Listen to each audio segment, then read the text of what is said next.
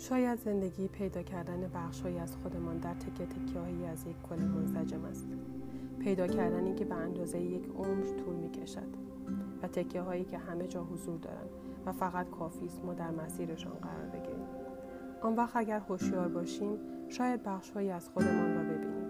بخشهایی از خودمان را در رابطه ها و در آدم هایی که تجربه می کنیم در موقعیت هایی که قرار می گیریم در فیلم هایی که می بینیم در تاریخی که مرور می کنیم و حتی در کوچه ای که هیچ آبری ندارد و باد درختهایش را بدون حضور تماشاچیان نوازش می کند. شاید زندگی همین است. ما زندگی را نه به صورت یک کل که به صورت جزئیاتی روزمره می بینیم. در واقع ما در لحظه ای از یک زمان اکنون همیشگی هستیم و شاید آن لحظه تمام همان چیزی است که هدف نام دارد.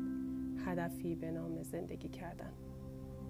برخورد کردن با تکه ای از زندگی و سپس پیدا کردن تکه ای ناهوشیار از درون خودمان شاید زندگی تلاشی برای منسجم شدن و پیدا کردن بخشهای بیشتری از خودمان است و در این تلاش مدام با اتفاقات زندگی مواجه می شویم.